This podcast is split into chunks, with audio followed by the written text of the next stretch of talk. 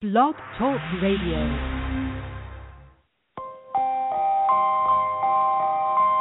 You are now listening to CLNS Radio, your source for all things basketball.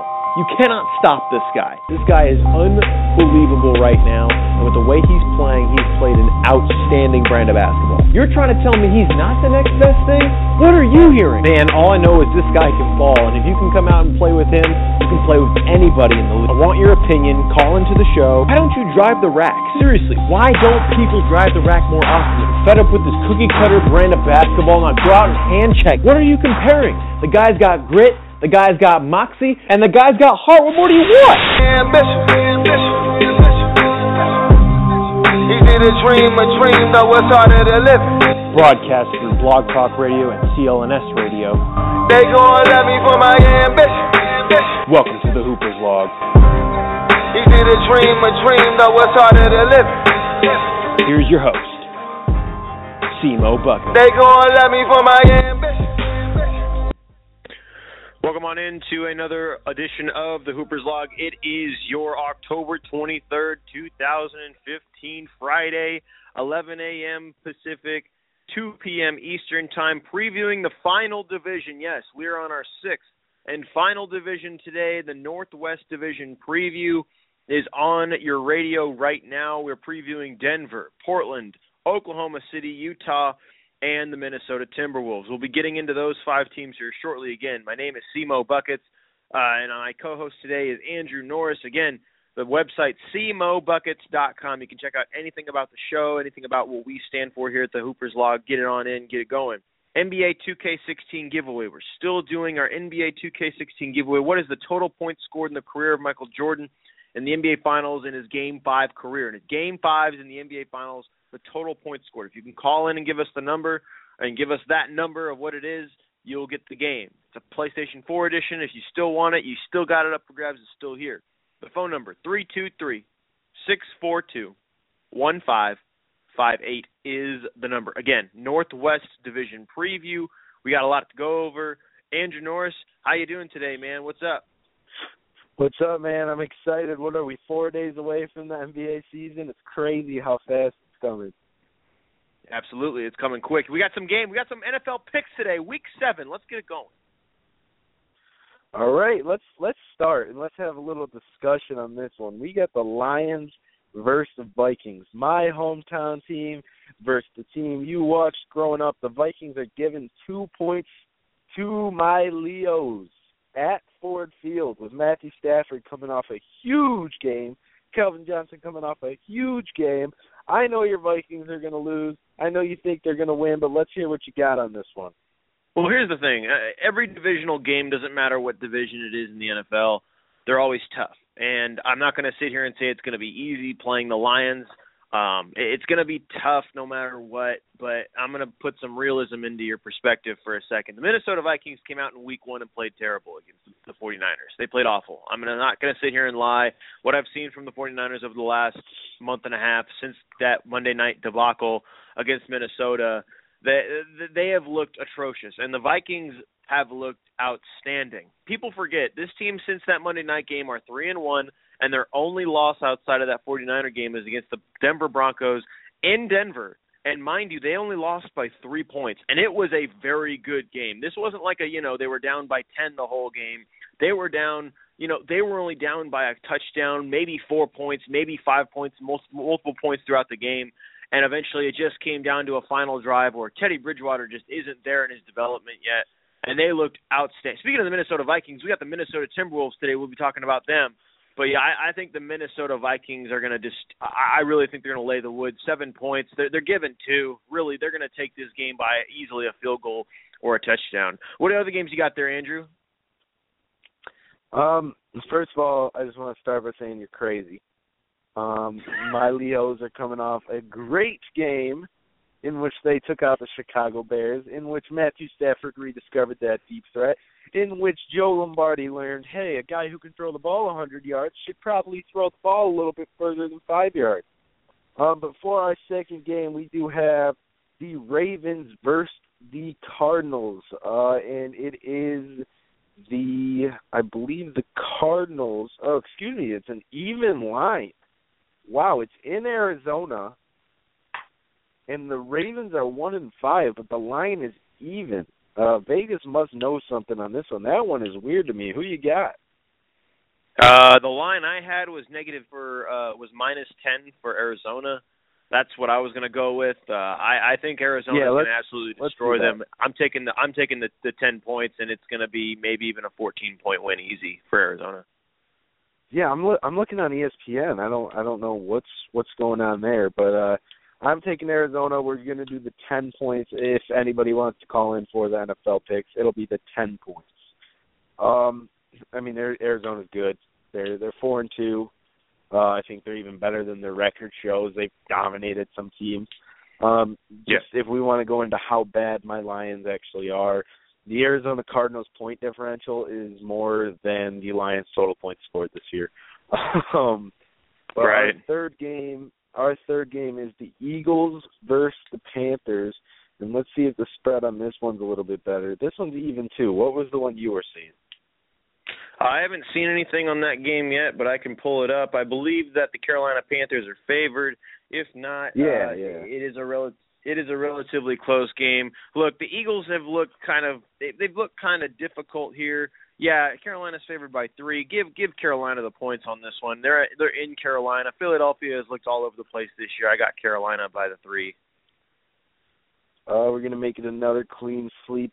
Clean sweep on this. I think the Panthers look like the best team in the NFC right now. I think they could go out and win this game by 20. Um, okay, and in our second to last game, we have the Steelers versus the Chiefs. It is. Let's see what we got. I believe uh, it's in Arrowhead. Um, this seems this again. I, I don't know if ESPN hasn't updated it. I'm sorry about Minus this, it is a half for Kansas City. minus two and a half Kansas City. Um, I'm I'm gonna take the Steelers on this. I like Landry Jones, man. I think Landry Jones could go out. He could throw a couple of slant routes to Antonio Brown and get it done. They have Le'Veon Bell back, so it's not like they have to throw the ball a ton. Uh, I, I'm going to take Pittsburgh on this, even with the points. Who you got? Look, I think I think knowing that Kansas City short Jamaal Charles and knowing that they're not the team that they should be, and clearly they're offensively just struggling because they've lost all their firepower. It'd be like LeBron James being lost from Cleveland. Not that Cleveland wouldn't do well without him. I think they'd do okay, but Kansas City really needs a guy in Jamaal Charles. And they're not going to do well, but I think that crowd's going to give them that extra boost for this weekend. I know that Pittsburgh still has a backup quarterback on them. They still have a backup quarterback for a reason. Ben Roethlisberger's not back. Kansas City, I think they're going to get the win, and I think they're going to win by a field goal. I think if this team can get to overtime, they're going to find a way to win, and I think that's what's going to happen. All right, and then our final game of the week, it is the Cowboys versus the Giants. Um, you're gonna have to give me the spread on this again. Uh, looks like the It- Cowboys. Minus three and a half for the Giants. The Giants are favored. Okay, then I for sure. In this one, I'm gonna go take the G-Men. Uh, I think Wow. uh, Matt Cassel should never start another game. Um, he is going to obviously on Sunday. He's just not good anymore. He's just old. He's just not even. I, I'm taking the G-Men easy. Who you got? Yeah, Matt Cassel when he was in Minnesota, he is what you would call a one to two game, you know, maybe give you eight games in a season type guy and then outside of that he kind of runs out. Um but here's the thing, Dallas still has a very good team. Yes, they're injured Tony Romo, yes, they're down uh they're down a guy in Dez Bryant and and don't get me wrong, they don't really have the offensive firepower outside of their running backs and their linemen uh, excuse me, their offensive line. But again, they have a great offensive line. When you have a great offensive line, and plus they're only fav- they're they're only underdogs by three and a half. I mean, if this team can find a way to just run the ball and stay consistent and not do anything stupid, they can beat this team handily. I think Dallas is going to win this game.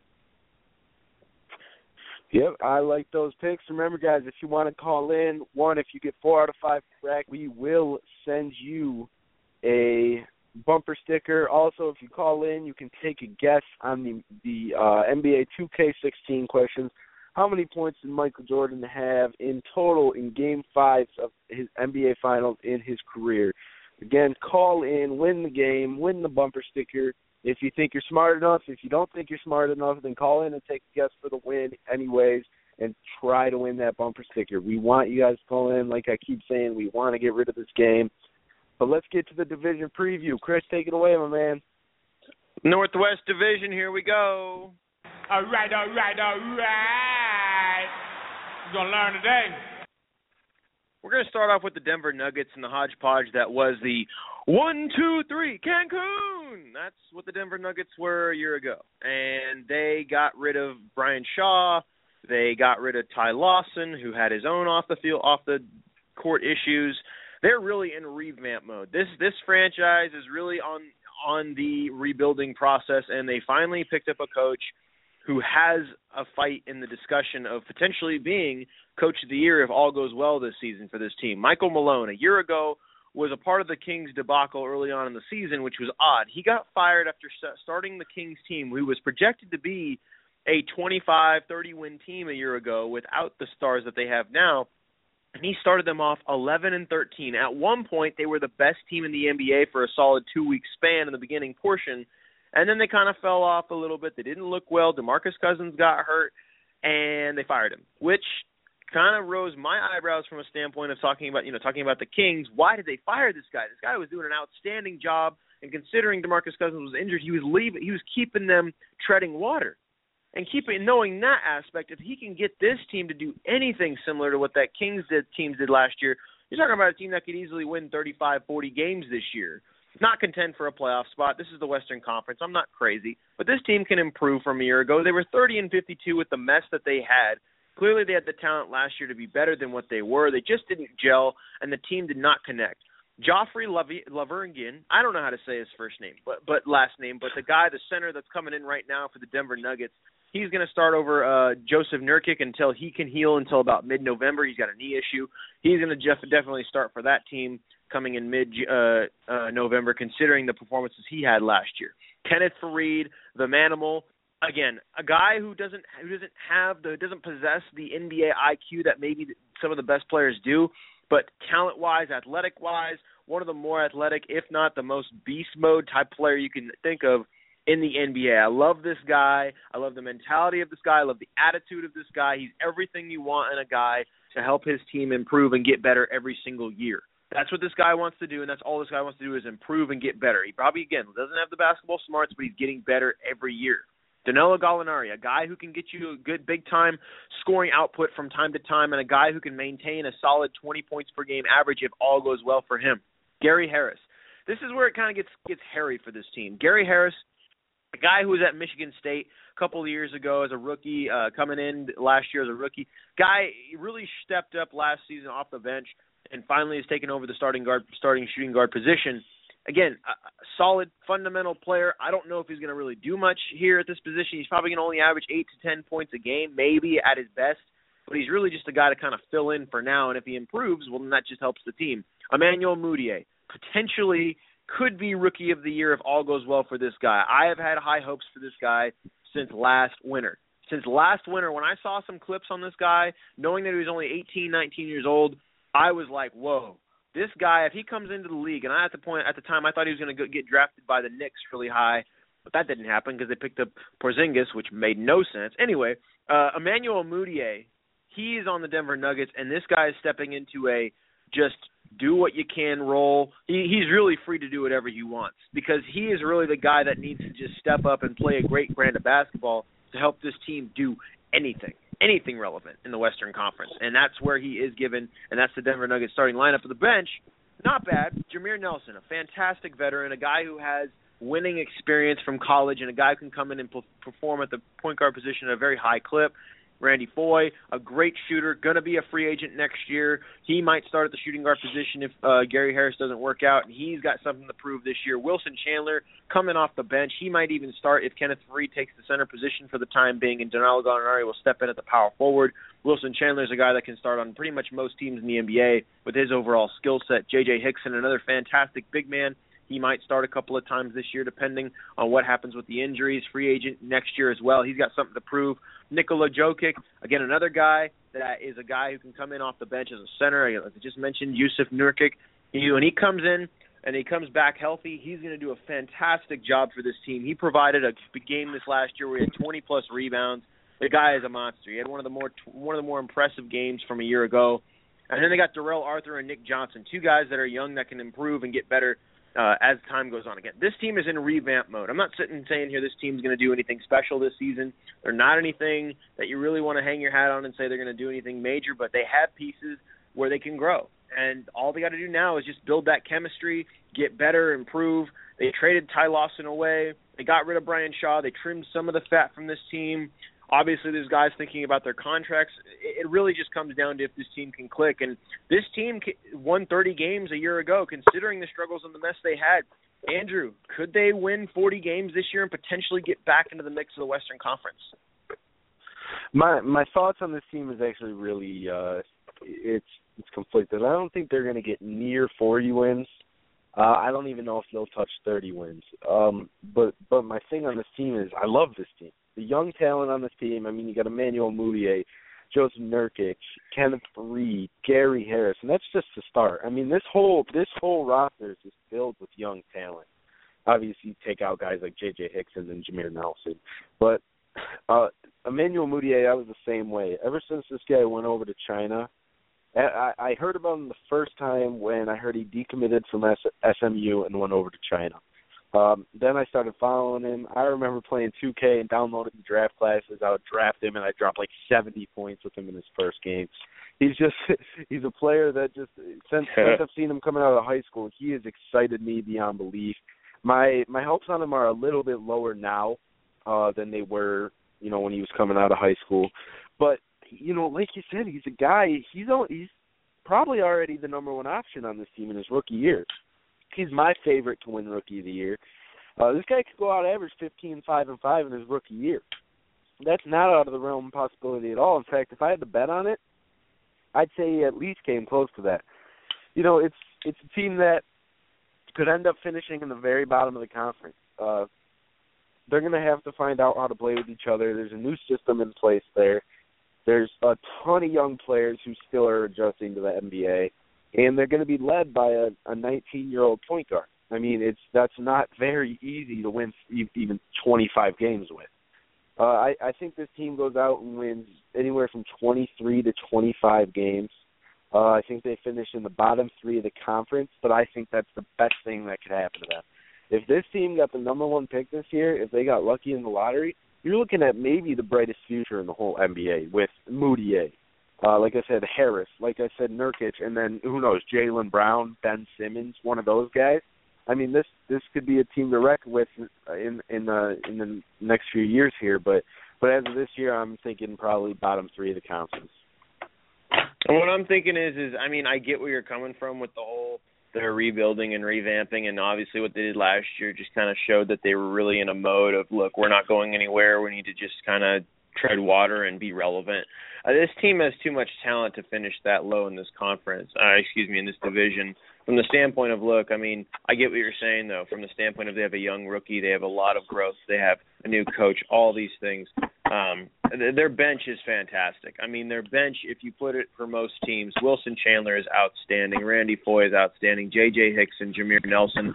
That is a you you put you take that bench and put it on the Philadelphia 76ers. That's that, that team's already better. I mean, that's how good this bench is. They're they're not a bad team off the bench now. Yes, the starting lineup you can make the case. Kenneth Faried, obviously Danilo Gallinari. These guys are probably the best players on the team from a veteran and getting you know in a talent perspective. But obviously, like you said, Emmanuel Mudiay, rookie of the year, could become the better, more go-to guy on this team. It, I think this team can, can can hang around 30 wins this year. I think they can do a lot like what they did last year. Last year they were projected to be a team that would win 40, 42 games in the Western Conference and contend for a playoff spot. They choked.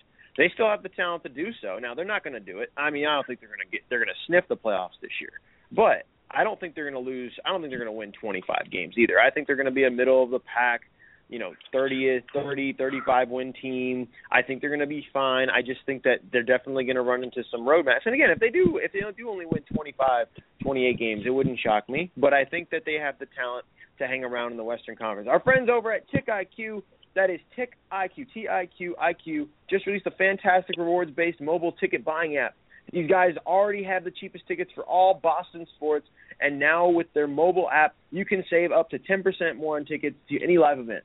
You can set price alerts to be notified when tickets within your price range become available, as well as see all the top deals for games at the Garden, Gillette Stadium, on the road, anywhere around wherever you're at. They aggregate all ticket sellers on one platform and have the most competitive prices out there. Head to the Apple App Store to, to download the TiqIQ app. Also, download the CLNS app if you don't have it already, and start downloading the TiqIQ app and start saving today. This is Tick T I Q I Q. Use the pro co- promo code Boston for 10% off your first purchase. Again, do that. Get it going. And if you're going to go to a game this weekend or even over the next couple of days when the NBA starts in about four days, you can go to TiqIQ and go to a Boston Celtics game or anything off the road, and you can get it going today. Again, the the Denver Nuggets. I think their goal is to win 40. It, that's their goal. They're not. I don't think they're going to reach that goal, but that's just something kind of. That's kind of like the, the the donut hanging out in front of you, the the candy hanging out in front of you to to get you to get you motivated. I don't think they're going to win 40 games. I don't think they're going to get near that, but I think they're going to make steps for the future. They just have a rebuilding. They just have a rebuilding process in front of them, but it could come faster than we think. You never know because that's the NBA and now, things go faster than we anticipate. Now, if you're in the front office there, um, and your season's going, you're floating around where you're on pace for maybe 30 wins. Now, are you thinking about trading away maybe a piece so you're in that high in that higher picks? Or are you okay with picking seventh or eighth with the talent this young talent this team already has? This team can grab a guy from the picks from the from the talent they have. They can they can make package deals. You know when the when it was funny because when the trade deadline came around last year, this team didn't really do much which is odd because yeah, they picked up a couple guys. I mean, we're not everyone made a move last year. But this team has packages where they can send them to other teams and get some serious uh, uh draft stock, get some serious talent, young talent in return. I mean, Kenneth Faried is is easily movable. I mean, he's great. He's he's a talent, but he's not going to get you to the next level. Danilo Gallinari is a fantastic option for teams at the scoring spot at the three. You know, he can be traded away. Randy Foye's a free agent next year. He, I wouldn't be shocked if he was gone by the time February or March came around.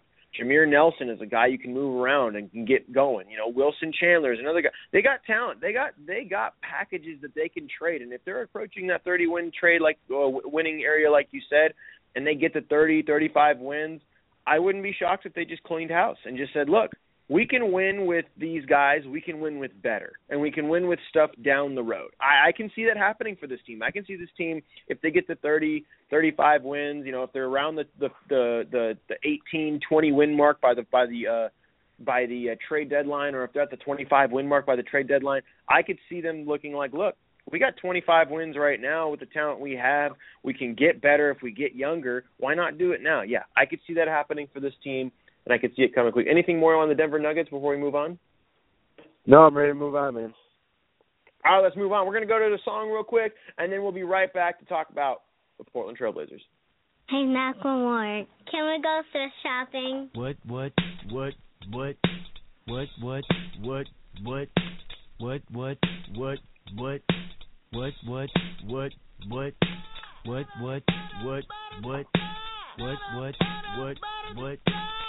what, what, what, what, what, what, Oh!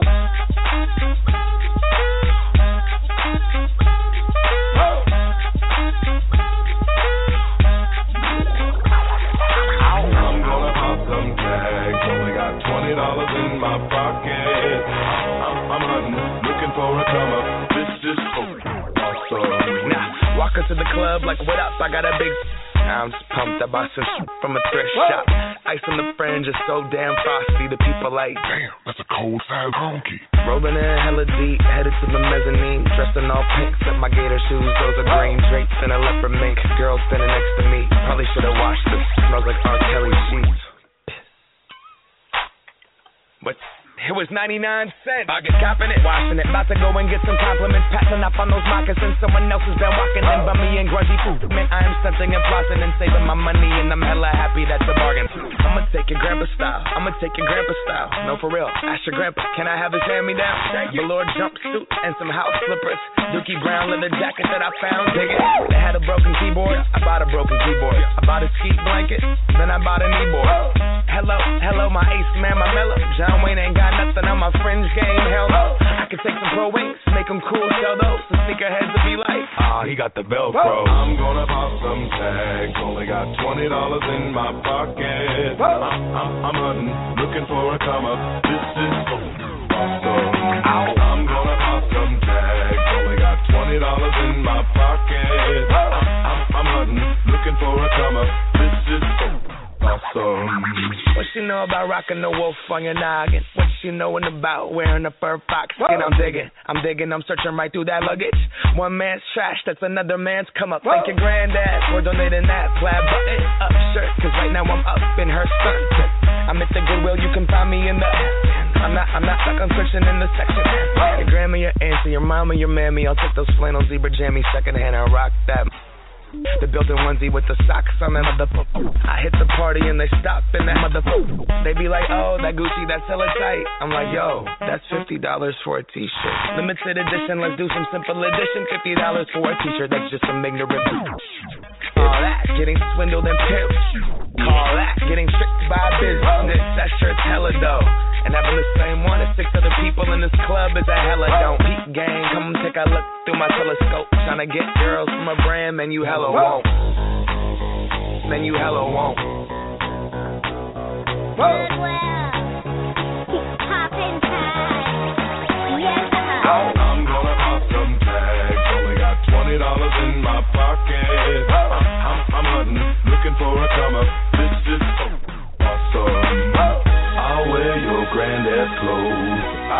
incredible. I'm in this big coat from that thrift shop down the road.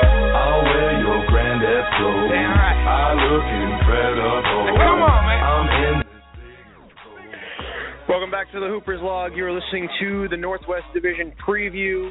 And speaking of thrift shop, this Portland Trailblazers team th- that's that is what described them this offseason. Uh, I mean, if you want to if you want to just look at a team that had one of the worst off seasons in probably NBA history outside of maybe the Chicago Bulls from when they lost Michael Jordan, you're looking at them. And this minute, this this Portland Trailblazers team, I feel so bad for them from the perspective of look, they lost four of their five starters and multiple bench players. LaMarcus Aldridge is gone.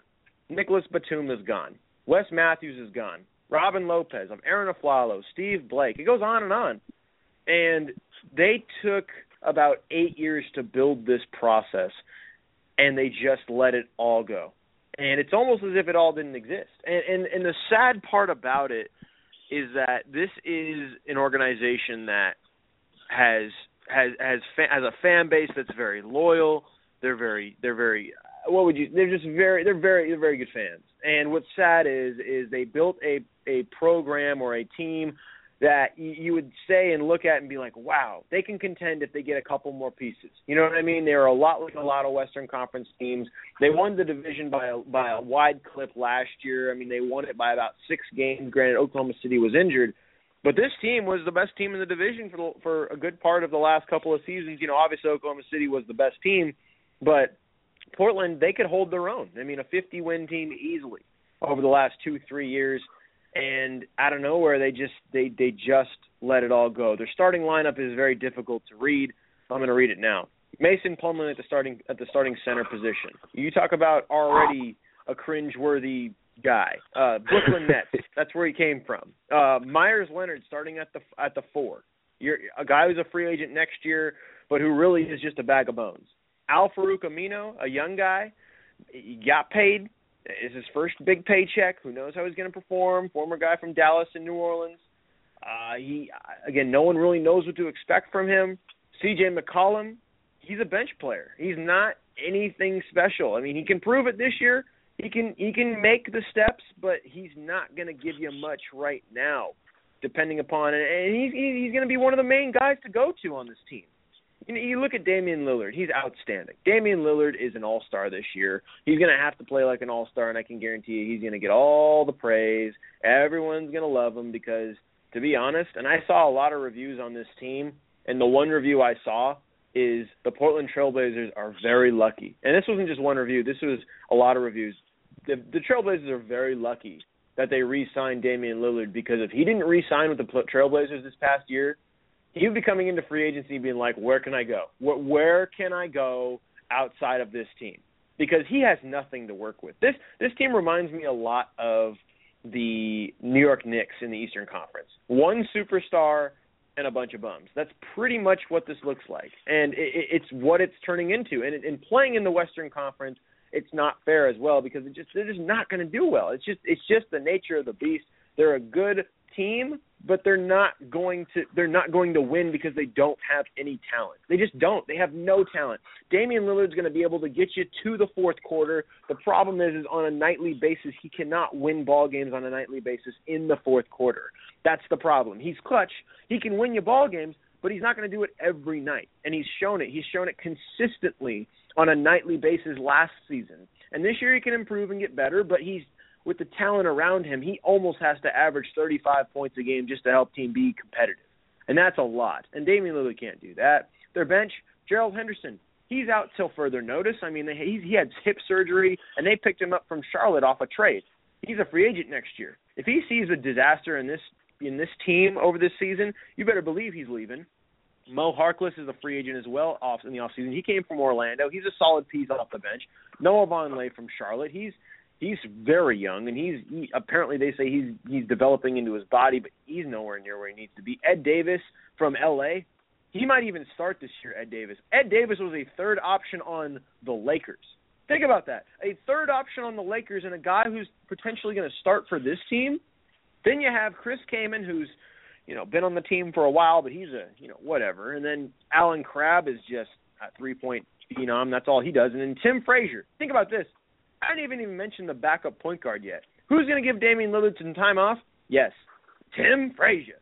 Down goes Frazier. You better believe this guy ain't going to do anything. I mean, you talk about a team that is in shambles. Terry Stotts, if he can find a way to get this team to 30 wins this year, just just give just ring him up as head coach of the year. Just just ring him up because this team is garbage. They're just flat out just a pile of of garbage out in the middle of nowhere in Portland. There's nothing out here, people. If you live out here in the Pacific Northwest, all you have is Seattle.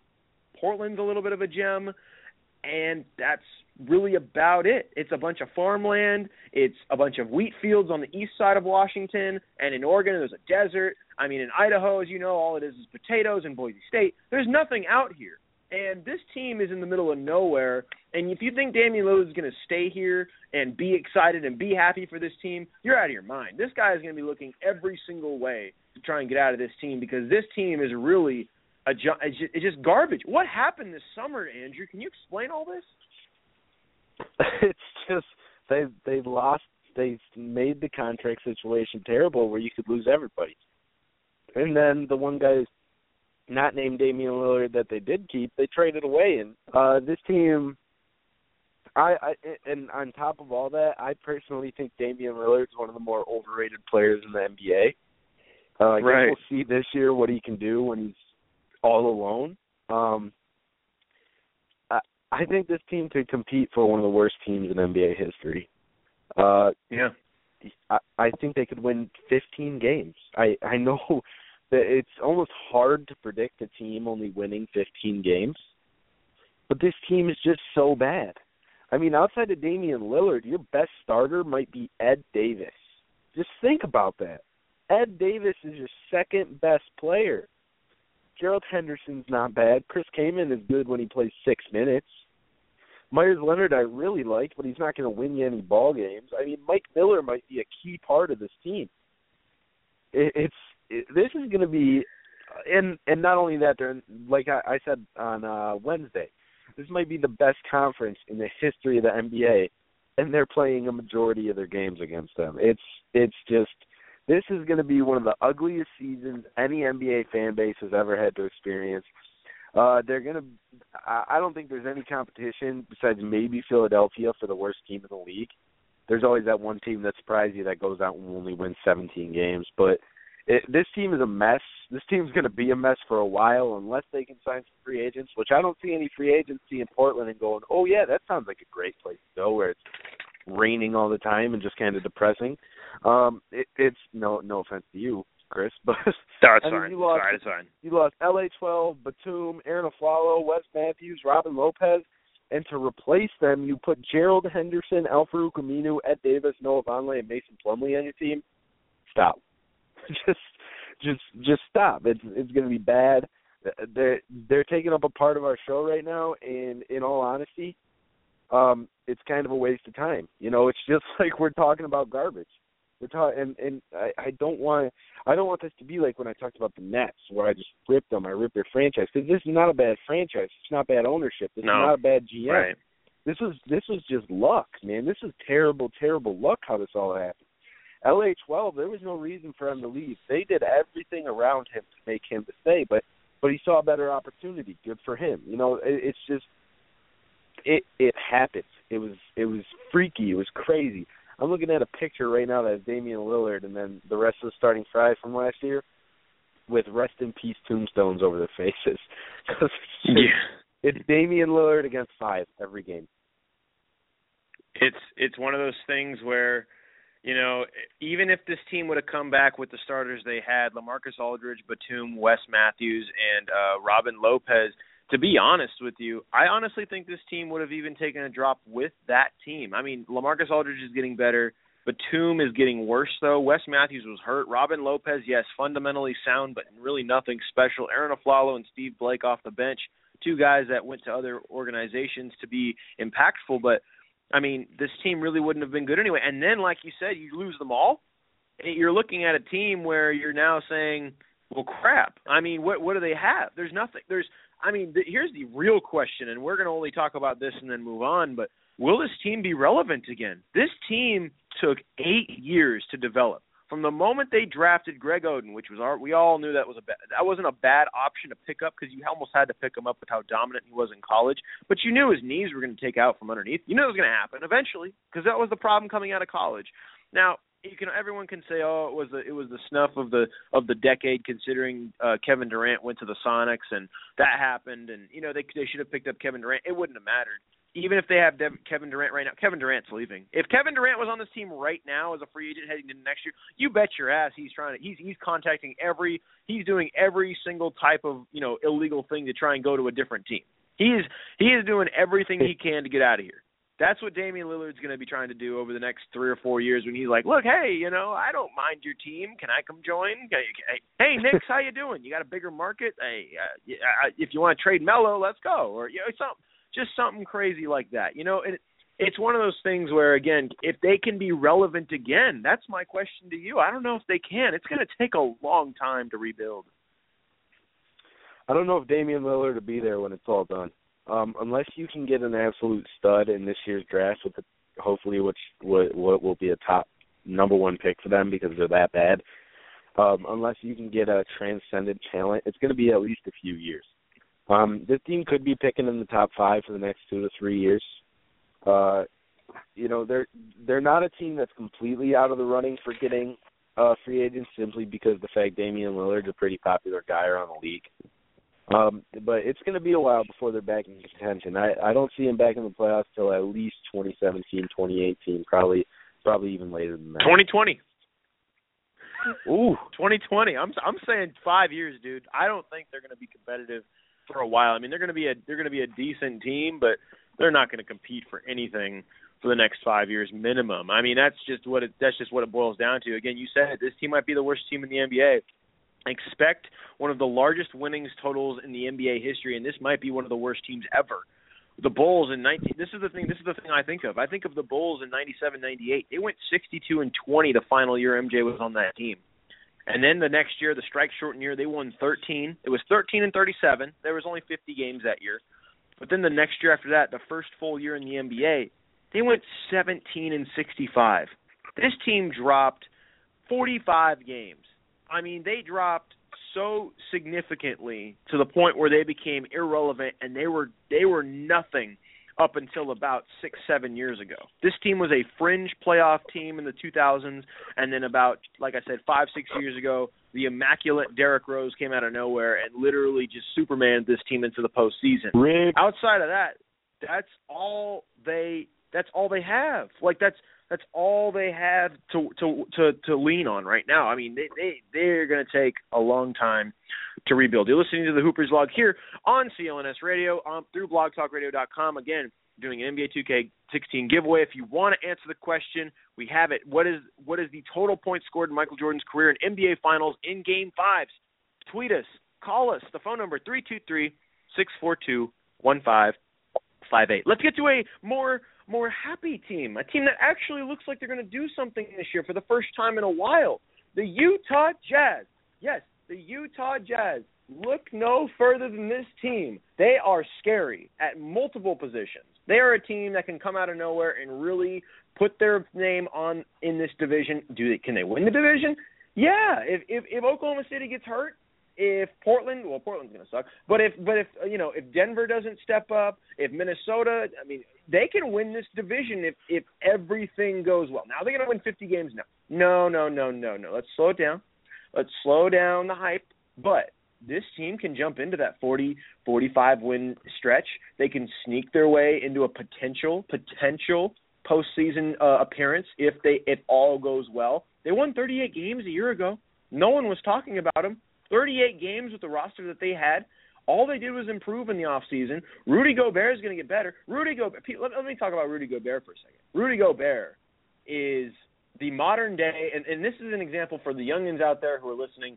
Amar'e Stoudemire, when he first came into the league, was scary. I I I remember watching the Suns when Amar'e Stoudemire first came into the league, and Amar'e Stoudemire is nowhere near what he was back what he what he was back in 07, 06 when he first came into the league. This guy, or 03, I should say. Sorry, when this guy first came into the league, Amar'e Stoudemire, he was people were talking about him potentially being the next Shaq or the next the next big thing, and for for the right reasons. When he first came in, that team won like 17 out of like 20 on a on a weekly monthly basis. That team was dominant. It wasn't just Steve Nash running around throwing passes. Amar'e Stoudemire was a dominant force and an athletic freak of nature. He was in dunk contests. He was running around shooting jumpers from the outside. He was scary to defend and tough to monitor. This is Rudy Gobert. Rudy Gobert is a similar player, if not more athletic. And that's saying something because Amar'e Stoudemire, again, was a freak his first two years until he got hurt went to Phoenix Suns. Knock on wood for Rudy Gobert because I don't want him to get hurt. Derrick Favors, a power forward. He is a fantastic option at the offensive spot for the four. He's a good player that can come in and play fundamentally. I think he's going to do a great job for the Utah Jazz this year. Gordon Hayward has hit his ceiling. I think Gordon Hayward is you're going to get what you get with him, but that's not bad. The guy is a guy who can average 18 to 20 points a game. He'll get you maybe maybe eight rebounds. He's a guy who can come in and play a solid three position and maybe even get a fringe all. He's a fringe all star. That's all he is. That's all he's going to be for his entire career. And you can make the case that he might even make an all star game once or twice in his career. He's that good of a player. He's hit his ceiling, but but what you get with him is you get a clutch player in the end of ball games and a guy who can carry you throughout games, and he's a decent player at that at that part of it. Alec Burks a guy who can Alec Burks, a guy who can give you some some good pizzazz at the shooting guard position. Trey Burke, I love Trey Burke, and I think he's going to improve his game immensely this year. I think every year he's in the NBA for the next couple of years after you know he's already been in the league for a couple of years, but I think another couple of years after this he's only going to improve a little bit more every year, and I think this is one of those years where he finally takes a turn and he becomes one of the more better point guards. I wouldn't say top ten, I wouldn't say even say fifteen. I would just say he's a guy that can really run your system to a well-oiled uh, degree. Quin Snyder is in his second season as the head coach. He has done a fantastic job with developing this team and getting them to where they all need to play their roles. Their bench is, is fantastic. Rodney Hood is a guy who can come in and get you points, 10 points in about a 15, 20 minute span uh, in ball games. Trevor Booker is a guy who again is coming in. He's going to be a fantastic option at the big spot. Trey Lyles, a rookie from Kentucky, he has a winning mentality and a winning gene. He knows what it takes to win day in and day out, especially at the college level, which is way more difficult than I would say in the NBA level from the standpoint of look, these are young kids, young guys. They they don't they don't understand what it's like, you know, to look forward a month in advance. In the NBA, you have to look a couple months in advance to kind of see where you're going to be. He's going to bring that mentality of we got to win every day, guys. We got to win every day, and he's going to kind of push that to them. Is he a great player? I mean, he, it, we'll see. But he's a guy who can come in off the bench and provide that spark at the big man position. Dante Exum's out. He's got a torn ACL. Who knows when he's going to be back? But when he comes back, look out. He's going to be a provider off that bench. He's going to do a fantastic job. And then Jeff Withey and Joe Ingles. This team isn't great off the bench. They're not amazing. but they have pieces that you can fit in place and they'll do great. And as long as someone can give Rudy Gobert a couple of breaks here and there, you're talking about a guy that could potentially be a 20 and 15 guy per night. Rudy Gobert has the talent to do so. They have contracts set up till 2017 outside of one guy I believe I saw, but everyone else is good for the next couple of years. They could grow that chemistry. This year could be that step. This is really the year where they just take that step to 45 wins. They can take that step if everyone just steps up their game. They remind me a lot of the Pelicans from last year. A team that really, you know, has the talent, has the capability. You see it. You can you can taste the the the, the chance to get better but they just need to do it now. They just need to do it as a team. Take that step. Maybe pick up a renter player sometime in the year if they're in it, like late with around the seven or eight seed. If they can get to that point and they pick up a renter player, you're talking about a team that could potentially compete in the Western Conference and at least make a run for winning one one round in the playoffs. Just one, just one. They can make that run to try and do that. And if they win a couple games in the postseason, it's a win for this se- win for this team because they can do that and that's what their goal is. This team is the nation's dark horse. I believe so. I think this team is going to be is going to be a middle of the pack Western Conference team uh, when it comes to the bottom portion of the of the playoff seeding. You know, like overall middle pack. I think they're going to be like an eight seven seed at this season. Where do you see this team going this year, Andrew? What is your take on the Utah Jazz? Uh, first, uh, this team went 38 and 44 last year. That's 14 game improvement from the previous season. And not only did they improve 14 games, they started off the season 6 and 18. So from that point, they went 32 and 27. Um, I think they'll be right around that 32 and 27 pace. Getting rid of Enes Kanter was the best thing that could have ever happen to this team. Team that's built yeah. off of hustle and defense, and those are two things that Enes Kanter just doesn't do well. These are all players who, you know, when they were drafted, they were drafted high, but they were all came with question marks and you're slowly starting to see, and a lot of this has to go to Quin Snyder. He should be getting all the praise in the world. You're starting to see these guys who came out with a bunch of question marks and who maybe didn't have a great year or two to start, starting to come into their own and get better and better. Gordon Hayward might not be living up to a $15 million a year contract, but he's sure getting close. Derrick Favors is living up to an $11 million deal. Uh, Rudy Gobert is worth about twenty times his one million dollar contract a year. Trey Burke, I love. He made my favorite play in the history of basketball when he hit a three against Kansas in the NCAA tournament. Oh my, that's that's probably my. Was that the one from like forty history. feet out? Yeah, it was nuts, dude. Yeah, It that shot was awesome. Just, and he and you knew he was gonna make it. If you watched Michigan that year, I watched every single Yeah. game. It was Fab Five Yeah. 2.0. If you watched Michigan that that year, that you knew he was making that shot. He was College Player of the Year. Uh, he's just a he's just a good basketball player with the right attitude. Um, Yes. I see this team winning anywhere. At, I think their ceiling is up to 46, 47 wins, which would be Yeah. a really good season. But I think they're looking more around 43, 44, 45. So I think they're getting pretty close. They're going to get close to their ceiling. I think this team's one year away from a Western Conference Finals. That's how high I am on this team. Yeah. I think Rudy Yeah. Gobert might could be the best. He could. Him and Andre Drummond, and I guess people want to throw Hassan Whiteside in there. I'll do it for whoever's listening that really likes Hassan Whiteside. Are all in competition for who's going to be the best in five years at at the center position. Um, Yeah, I think, I mean, you I think add Rudy one Gobert is a guy. I think Rudy Gobert is a guy that, like you said, is one of the better centers in the NBA, and he could potentially turn into the best center in the NBA if all goes well. What else were you saying? a team that just needs one piece. You had a formidable shooting guard. You had somebody who's half of what James Harden is, and again, that's still a very good player, half of James Harden at the two guard. And you're looking at a 50 DeMar DeRozan. 55 win team in the West. Yeah, I'm telling you, if DeMar DeRozan was on this team, I might have them get that they'd be in the Western Conference Finals this year. This year Yeah. with DeMar DeRozan. You're missing that. That's what you're missing from this team, and then the sky's the limit after that. Yeah, and the thing is, is again, this is this is just a season where it's just a giant stepping stone. I mean, the Utah Jazz. We'll know after this year where this team holds. Like we'll know what this team is after this year. We'll know if they can take the steps further. We'll know if they if if they're just hitting their ceiling. We'll know, and we'll see that through their play. We're not going to see that through the record they have. Now, obviously, the record will show, but we'll see it through their play and how they play in each game throughout the season and how they improve, how they how they don't improve. We'll see what exactly they do, and if they can show those steps to get to that mid 40 range of wins, whether it's low 40s, whether it's high 40s, if they don't even touch the 40 wins, we'll see through their play what they look like this year, and that's what will dictate what happens for next year. Because, like you said, if they make that step this season and they walk into next year with their head held high, knowing that they gave it their best, with the team that they have, knowing that they just need one piece, really, one piece with the talent they have around them, then you're talking about a team, like you said, Western Conference Finals or bust. That's what you're talking about with this team. That's the kind of potential we're seeing. Now, this isn't the year where we expect them to do much, but we do anticipate them to take a giant step forward. Could they do well going into the next season as favorites in the ne- in the Northwest Division? It all depends on what happens next summer. It all because as like I said, just just think about this for a second. Looking into next, not this year, but the year after, going into the summer. Oklahoma City could look completely different after next summer. They could lose Kevin Durant. Russell Westbrook might want to be traded. Who knows what's going to happen with that team? Portland ain't going anywhere. They're not going to do anything. Minnesota's just is just in baby steps right now. We're about to talk about them.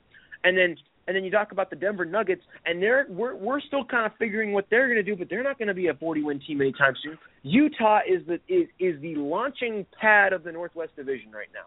This is the team that could represent the Northwest Division for the next three to four years if they develop this season. This is really the year where you will find out what this team is made of when it comes to development, when it comes to that that that, that next step. If they can find a way to leap into the postseason with the potential of getting better, that's when this team will look like a team that could lead this division for the next two, three years, waiting for maybe a team like Minnesota if they work out or if everything. This team is set if all goes well for that team to do better. You're listening again to the Hoopers log again. Pacific, excuse me, Northwest Division preview. Minnesota Timberwolves. Anything else you want to say on the Utah Jazz before we move over to the Minnesota Timberwolves? I'm ready to get. I'm ready to get to Minnesota. I'm very excited I, about them. So. I, I am so. This is okay. So we've talked about multiple teams in the past with with scary futures. This team, and I'm gonna just break down the roster before I before I talk about what I want to talk about with this team. Flip Saunders. Again, the phone number is three two three six four two one five five eight. If you want to talk about the Minnesota Timberwolves or any other team on the Northwest Division, feel free to call in. Or NFL this pick. team. Oh yeah, NFL picks, absolutely. Obviously, the Minnesota Vikings are playing the Lions this week. They're going to crush them. They're going to do well, and uh, they're going to be four and two. Uh, anyway, let's get back to the the, uh, the Minnesota Timberwolves. Their starting roster is interesting, and it's it's uh, it can really it's going to change throughout the year. I'm just going to tell you this team might have the most starting rotations throughout the season, not from the standpoint of being a bad team, but from the standpoint of trying to figure out what works best because they have so many pieces.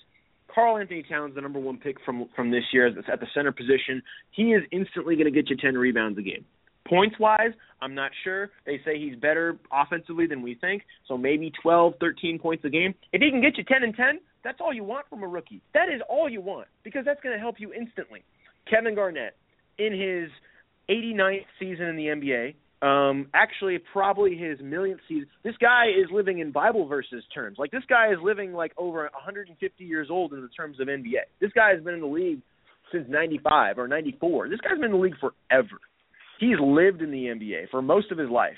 And he's coming into this year with really the mentality of mentoring, potentially taking over a spot in the coaching realms, maybe even the front office. This guy has got way more things on his mind than just helping out the team. He's going to start, but he's probably only going to start for like maybe five, ten minutes, and then he's going to sit most of the game because that's just he's just at that point in his career.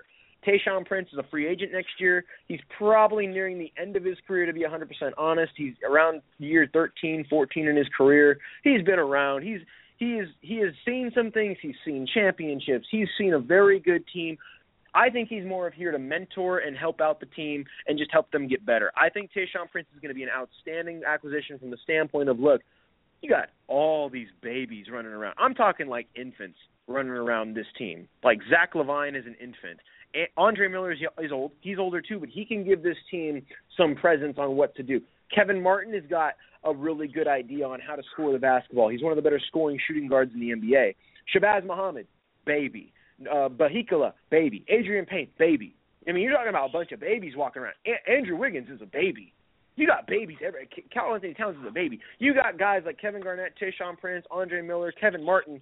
Really, an older brand of guys around these young guys.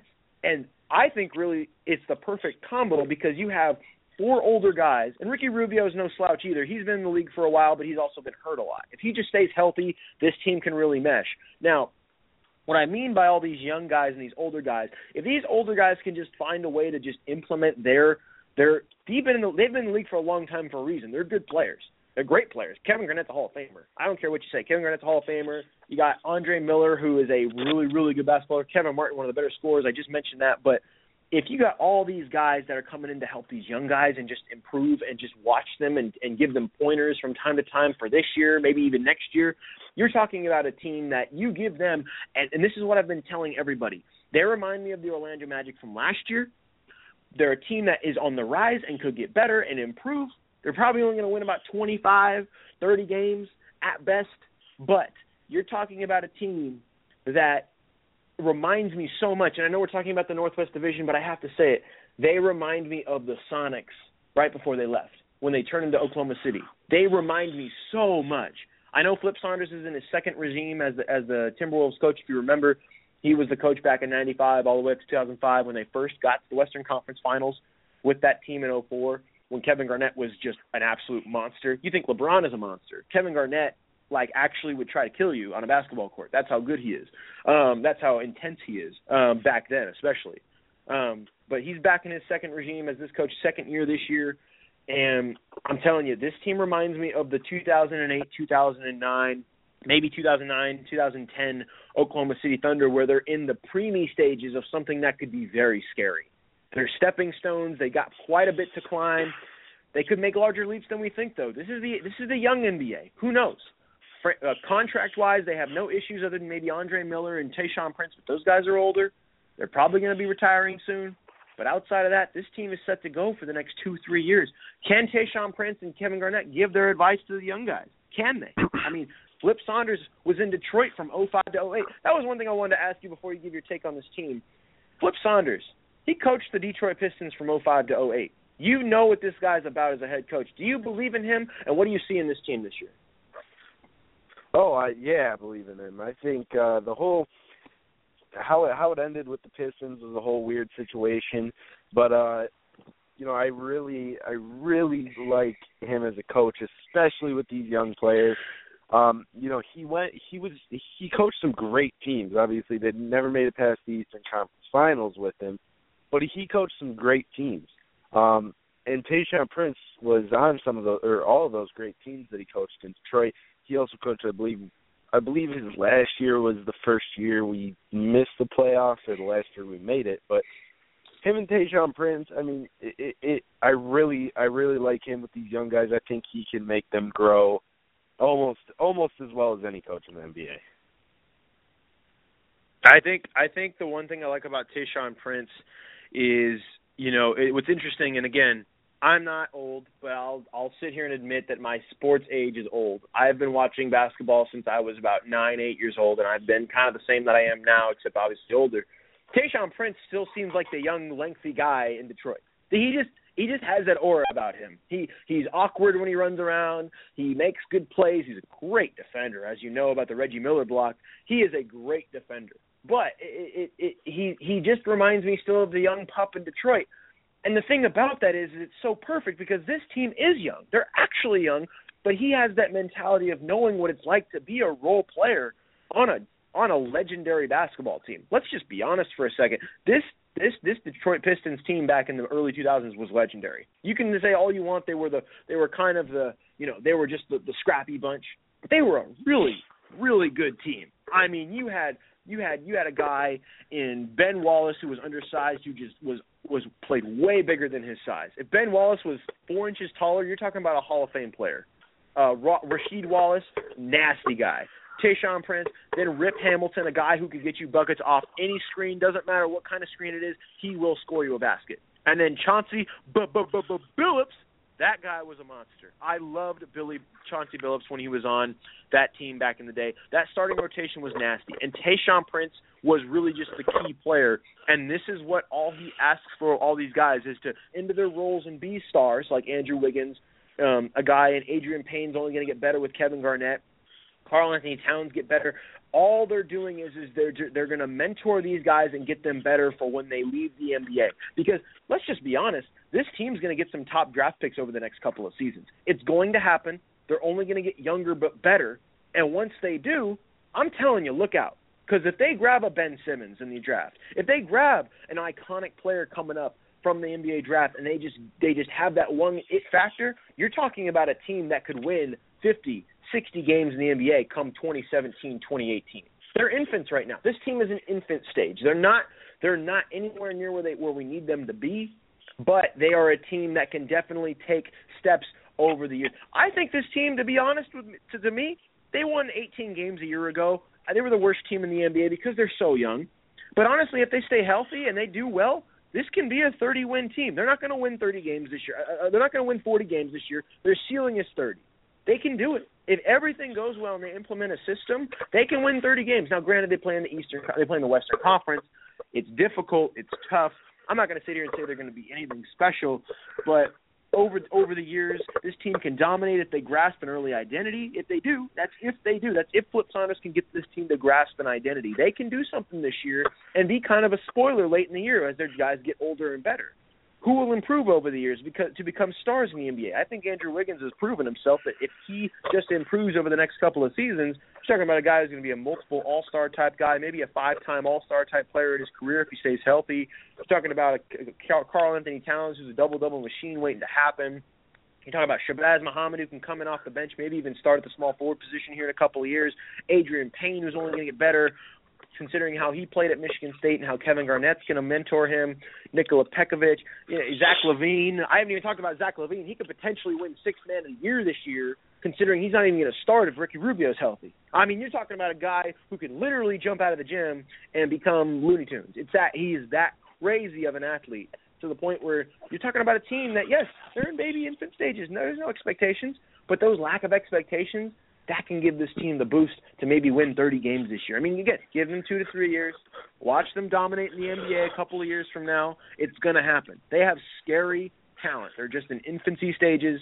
If they win 30 to 40 games this year, that's an unbelievable, monumental, crazy, just just out of this world step. I don't think it's going to happen. I think if they get into that late 20s, mid 20s stage of winning games, that's where we'll see them really take it but I love the vision of this team. Anything more on the Minnesota Timberwolves before we move on?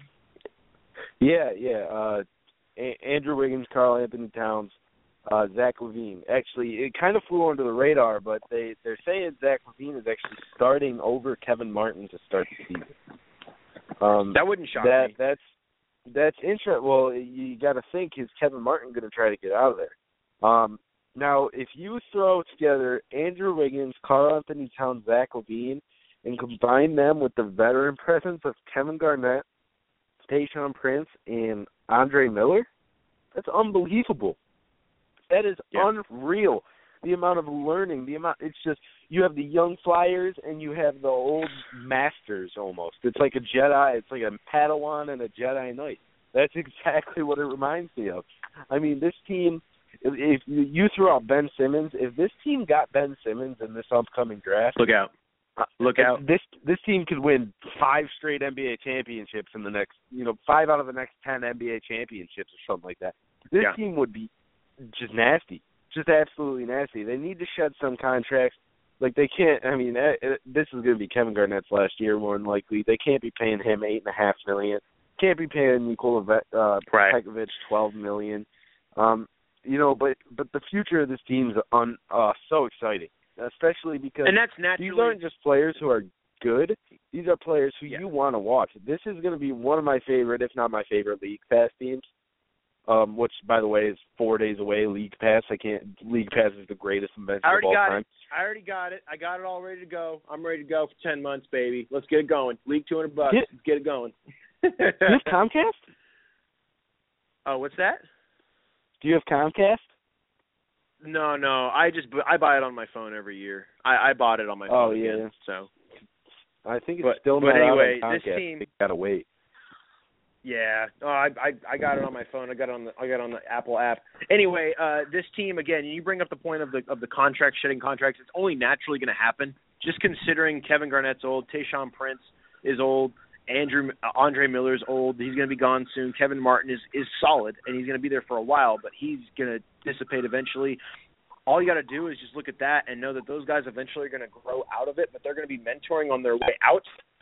Time is their friend. I mean, as time moves forward and these guys start to start to grow out of the team, and then these new guys start blossoming in, you're talking about a team. And you mentioned it like a Jedi uh, Padawan, you know, like Star Wars. It's like a fastball changeup.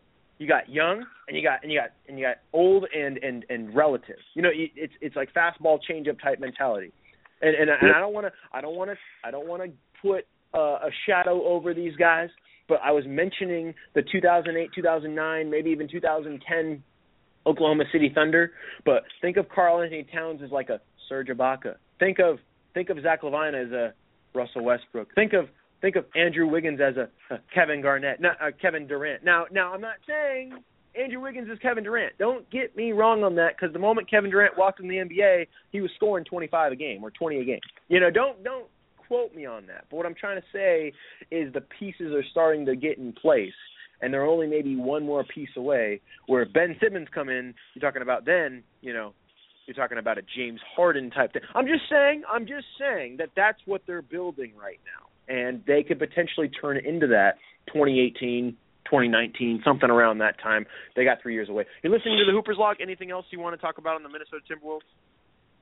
No, I just just real fast. I just hope it isn't one of those situations where players want to leave because it's Minnesota because the way they're building this team is phenomenal. Yeah. Okay. All right. We're gonna go on to one more break, and then we're gonna jump right into my least favorite team to talk about for multiple reasons because you'll hear the song. I wanna tell you about my hometown. It's a dust field Jew in the South Puget Sound, where the factories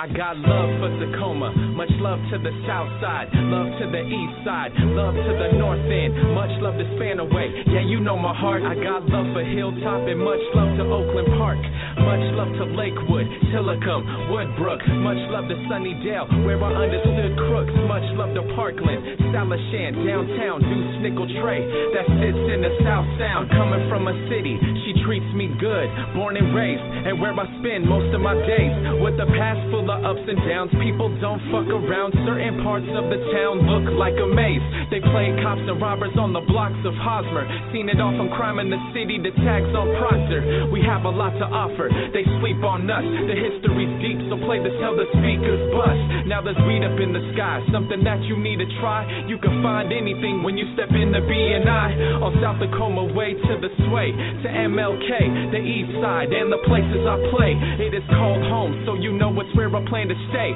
but the city hasn't been the same since Plus passed away, so one love to Plus and the walls he would crush when I was rolling through the south end, riding the bus, but from 9-6 to 38, they might pack a 38, talk shit up in the wrong place, you see the pearly gates, but take a look around, there's beautiful people, walking and talking, trust me, I see them very Scott saw Hilltop, he would've said we lost it, but it's a new day, so you know we never dropped it, I still love the city when it's cloudy, and if you're from the 253, then represent that shit proudly, it's the two for the people that are down with my crew, the five for the motherfuckers that keep it live, the three for the scene and everybody in between, it's 253, it's 253, it's the two for the people that are down with my crew, the five for the motherfuckers that keep it live, the three for the scene and everybody in between, it's 253, it's 253, I got love for Pacific Ave, love for McKinley, love for Portland Avenue, so pass me the Henny, and much love to the city lights when it's nighttime, with St. Joe's and Tacoma Dome up in the skyline,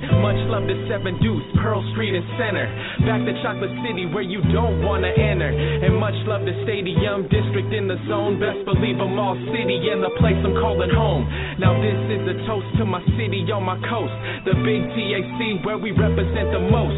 And you know it gets real live up in the summertime. Owens Beach, waterfront, Titlow and Sunnyside. Filling up an Optimo with Wapato. Then we're off to MSM Deli on 6. That's where we got to go.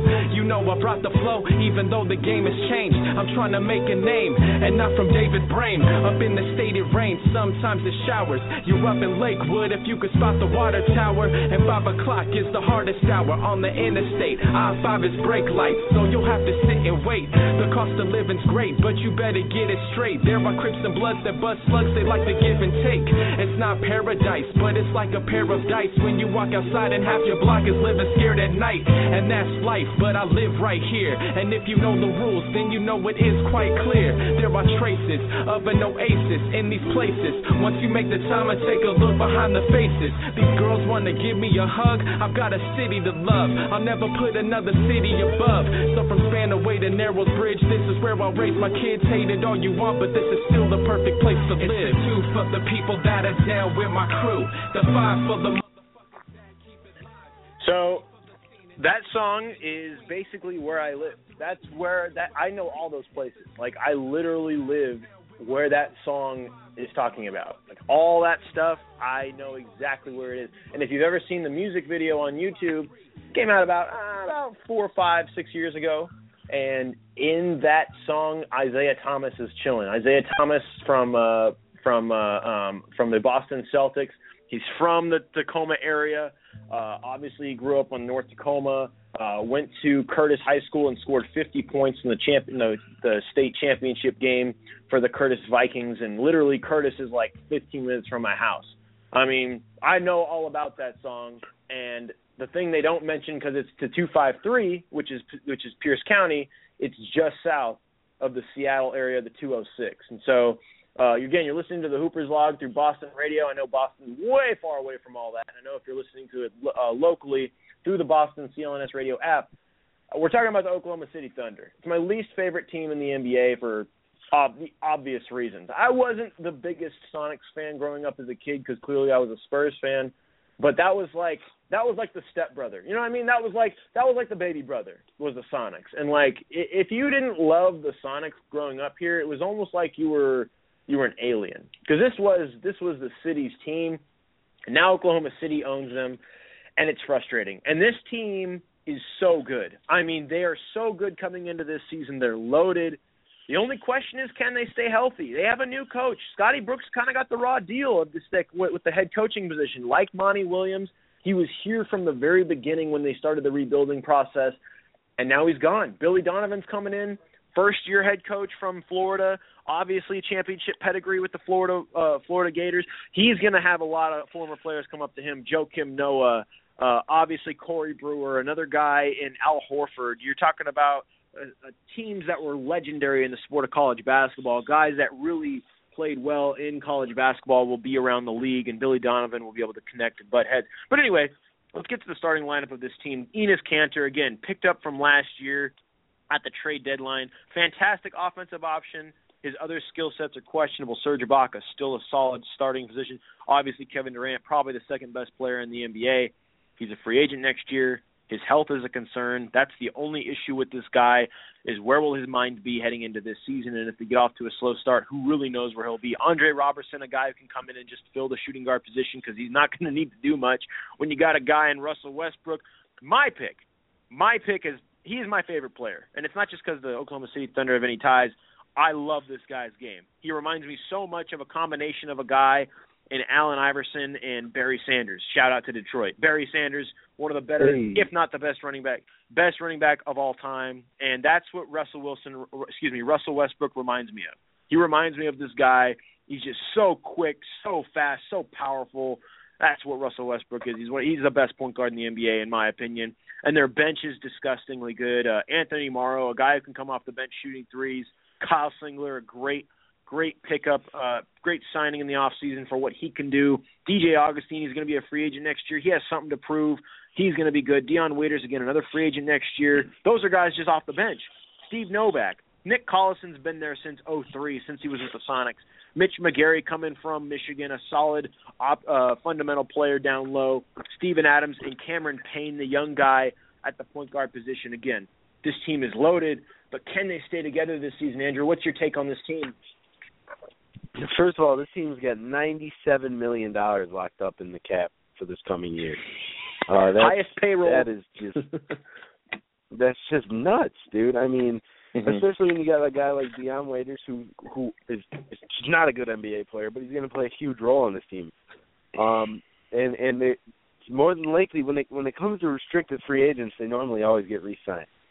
Um, and and I believe he's going to be restricted, which is probably going to be ten more million dollars added. This is going to be one of the only teams in the NBA that cannot add players this coming off season because they're going to be at the new salary cap when the new salary cap hits compared to a team like the Portland Trailblazers who I think have fifty million dollars locked up this year and could add a whole new team.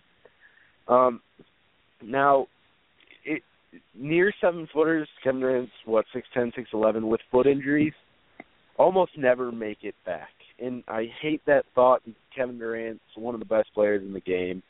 Uh, you know, if he stays healthy, he's one of the he's going to end up being one of the best players ever. But I mean, if you go down the list and people who are six ten and taller who have foot injuries, it's like a death sentence to their career. Um, you, see, I mean, you saw. I know Yao Ming's a little bit taller than six ten, but you saw what happened to him. He couldn't ever get on the court again. Kevin Durant's been not been able to get on the court for a year and a half now. It's it's been bad. Russell Westbrook, who knows if his knee's going to stay? I mean, he put in a ton of minutes last year, and those minutes weren't Free agent in 2017. minutes. Yeah, free agent in 2017. Who, speaking of that 97 million dollars, uh, that's going to be looking like almost a 30 million dollar contract per year when that hits. Okay, so this, Yes, this team salary cap is just going to go up and up and up and up until this owner gets tired of paying the uh the income tax or whatever. It's not the income tax, the uh the over the I know what you're cap tax. Uh it's this team this team could start breaking up. This might be their last chance to do it. Um Yeah. you don't know if Kevin Durant's going to be here. You, you don't know after 2017 if Russell Westbrook's going to be here. And this Kanter might be the most overrated player in the league, getting 16 million dollars a year. Ooh, oh, by the way, what that could be James Harden right now, but that's beside the point. Uh, Dion Waiters is garbage, Bazinga. and Serge Ibaka. Serge Ibaka's getting. I mean, twelve million dollars a year. He's a good defender, but we saw when Durant went out and it, he's not a he's not a, even a number two option. He's a good player, but he's Yeah. he's nothing more. Um, this I think this is team's last year to to contend, and I I'm not even sure they're a true contender in the West. I don't know if this team's going to win 50 games this year. Kevin Durant's not Yeah. going to play every game. It's not going to happen. Russell Westbrook's probably not going to play every game. He's too small for the style of play he has to play every game. I mean, he's an athletic freak, but he's just he's just a, a little too small of a package for that. He's it, it's just I, I see 49 wins for this team. They're going to just miss 50, and they're going to get either the sixth or the seventh seed in the West.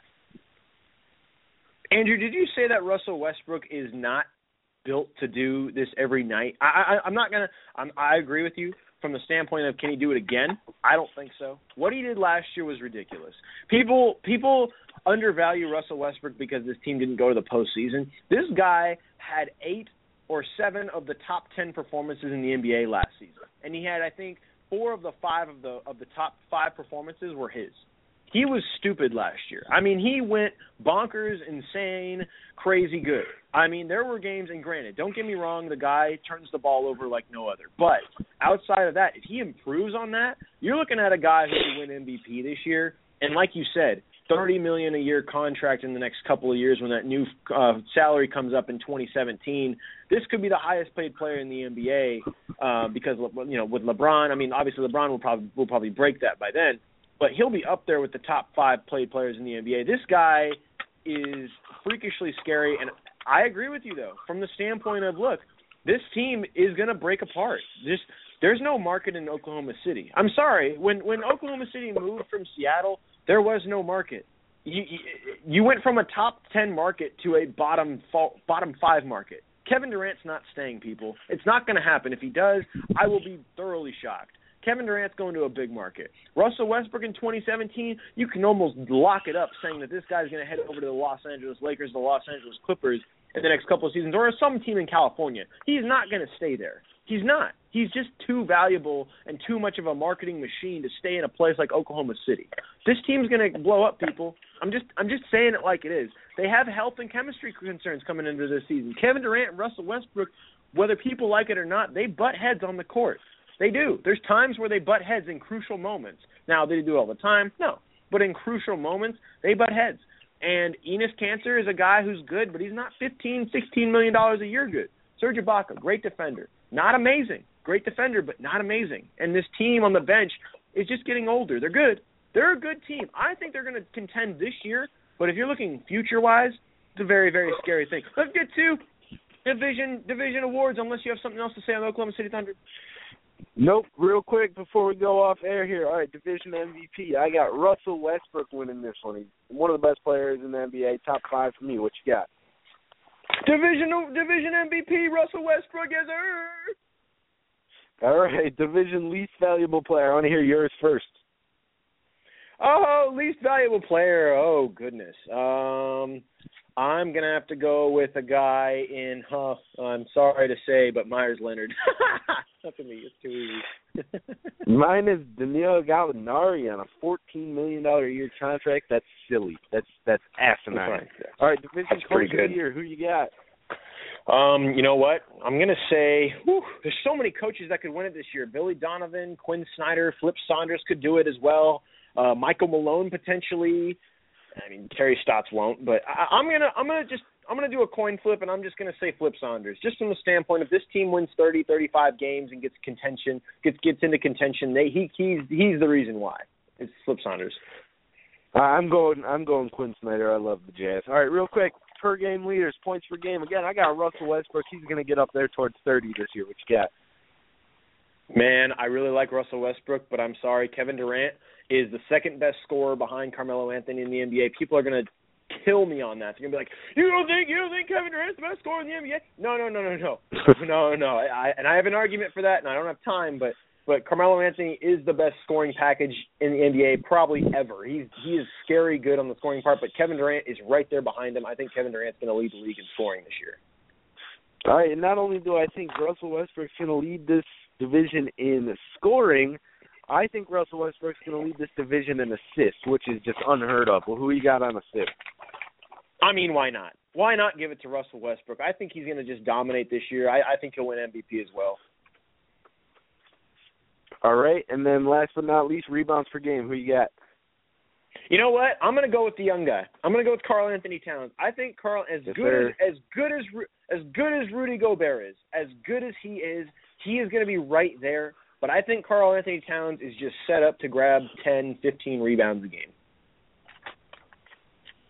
I am with you on that, my friend. That was my pick. I kind of thought I was going to be alone on that. I was excited to say it, but whatever.